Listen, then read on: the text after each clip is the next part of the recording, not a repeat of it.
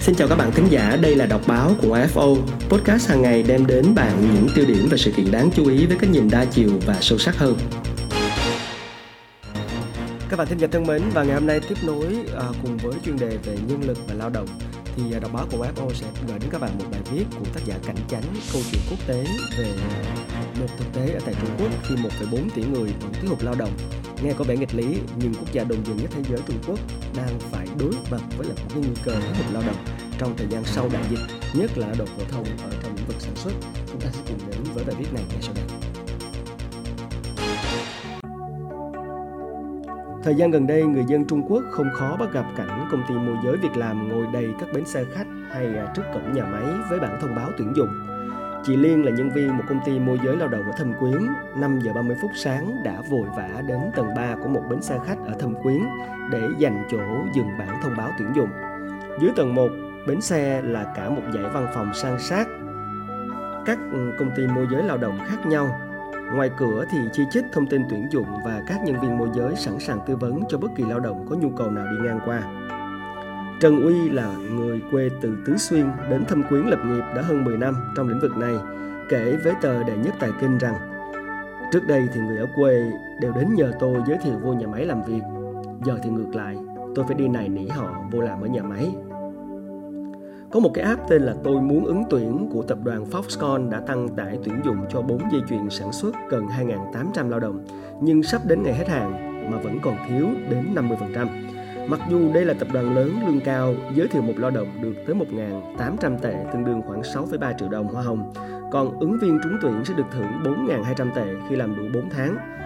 Mức hoa hồng và thưởng hấp dẫn như vậy nhưng cũng không dễ tìm được người thích hợp.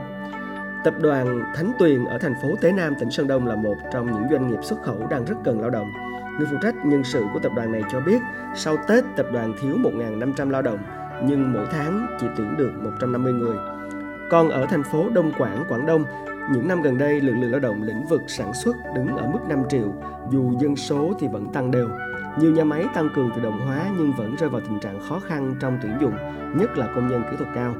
Và không chỉ sản xuất công nghiệp, các công trường xây dựng ở Trung Quốc cũng thiếu nhân lực.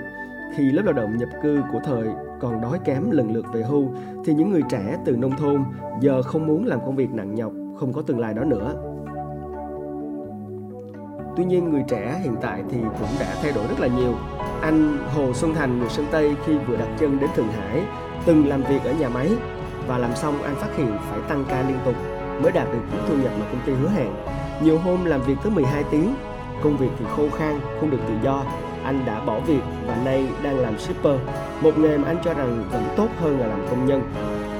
Dù sao thì tôi cũng muốn làm thì làm thôi, chứ không có nhiều quy định chỉ bận rộn vào giờ ăn cơm trưa và cơm tối ừ, thì cũng dễ kiếm đó là chia sẻ của anh Hồ Xuân Thành với tờ Lao động Ông Chu Thuận Khánh, quản lý công ty dịch vụ lao động Thông Đáp Thượng Hải có kinh nghiệm 20 năm trong nghề cho rằng giới trẻ Trung Quốc giờ không thích làm công nhân. Hồi xưa người trẻ vào làm công nhân muốn học nghề làm thời chính, còn người trẻ ngày nay vào nhà máy để lấy tiền thưởng rồi nghỉ.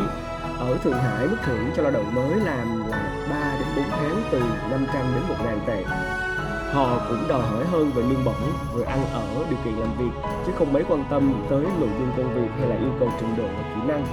Công ty ông giờ tuyển công nhân càng ngày càng xa và càng khó, phải đến tận các vùng liêu ninh, cát lâm, hắc long giang hay vân nam, quý châu, tứ xuyên quảng tây.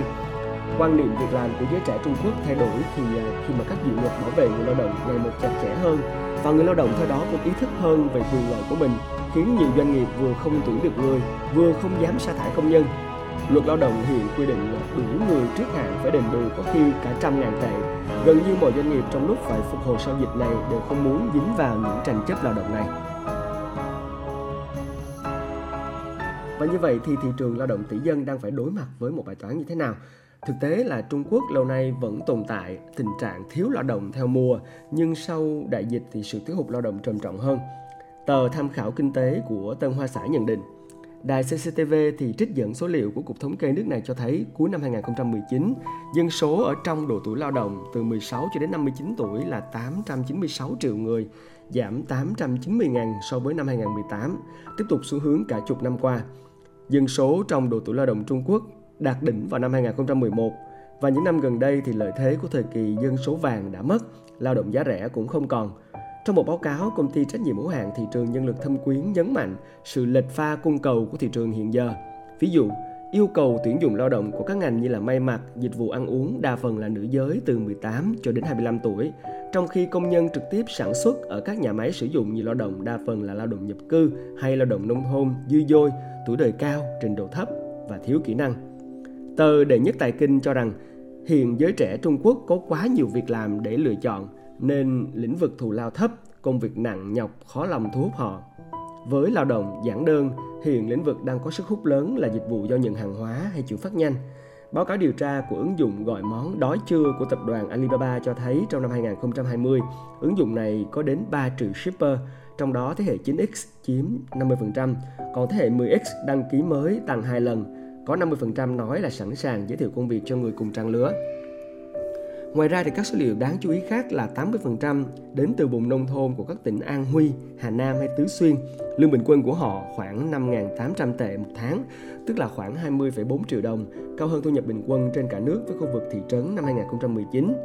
Trong 300 shipper của ứng dụng đói chưa thì có đến 15% xuất thân là công nhân, còn ứng dụng Meituan có 27,2% xuất thân từ công nhân. Và giải pháp cho việc thiếu hụt lao động ở tại Trung Quốc như thế nào? Chính quyền Trung Quốc đang cố gắng giải quyết vấn đề. Tháng 6 vừa rồi thì Quốc hội Trung Quốc cũng đã sửa đổi luật dạy nghề và lần đầu tiên khẳng định giáo dục phổ thông và giáo dục dạy nghề có tầm quan trọng như nhau. Nhiều chính sách ưu tiên cho giáo dục dạy nghề cũng được ban hành và để giải quyết nhu cầu trước mắt, một số doanh nghiệp chọn giải pháp hạ tiêu chuẩn tuyển dụng. Nếu độ tuổi tuyển dụng trước đây là dưới 30, hai năm gần đây đã nâng lên thành dưới 45. Năm nay do nhu cầu sản xuất sau dịch tăng và độ tuổi tuyển dụng đã là dưới 55 một số doanh nghiệp khác chọn giải pháp tăng lương. So với năm 2020, lương công nhân may ở Quảng Đông đã tăng trung bình 500 tệ một tháng. Những vị trí khan hiếm lao động như là khâu ủi, may có lương tháng lên đến 6.000 đến 10.000 tệ, tương đương từ 21,1 đến 35,2 triệu đồng. Không chỉ tăng lương, có doanh nghiệp còn quan tâm chăm lo đời sống của công nhân, cung cấp chỗ ở, bếp ăn 3 bữa một ngày chỉ với giá 8 tệ một người, tức là 28.000 đồng, được thanh toán tiền vé về quê hàng năm Nhân viên cũ hướng dẫn nhân viên mới vào nghề trong 3 tháng thưởng 1.200 tệ. Các hội trợ việc làm sự liên kết nối của trường với doanh nghiệp cũng được chính quyền đứng ra tổ chức. Ngoài ra có cả những mô hình mới mang tính thử nghiệm như là chia sẻ nhân lực ở thành phố Hợp Phì, tỉnh An Huy.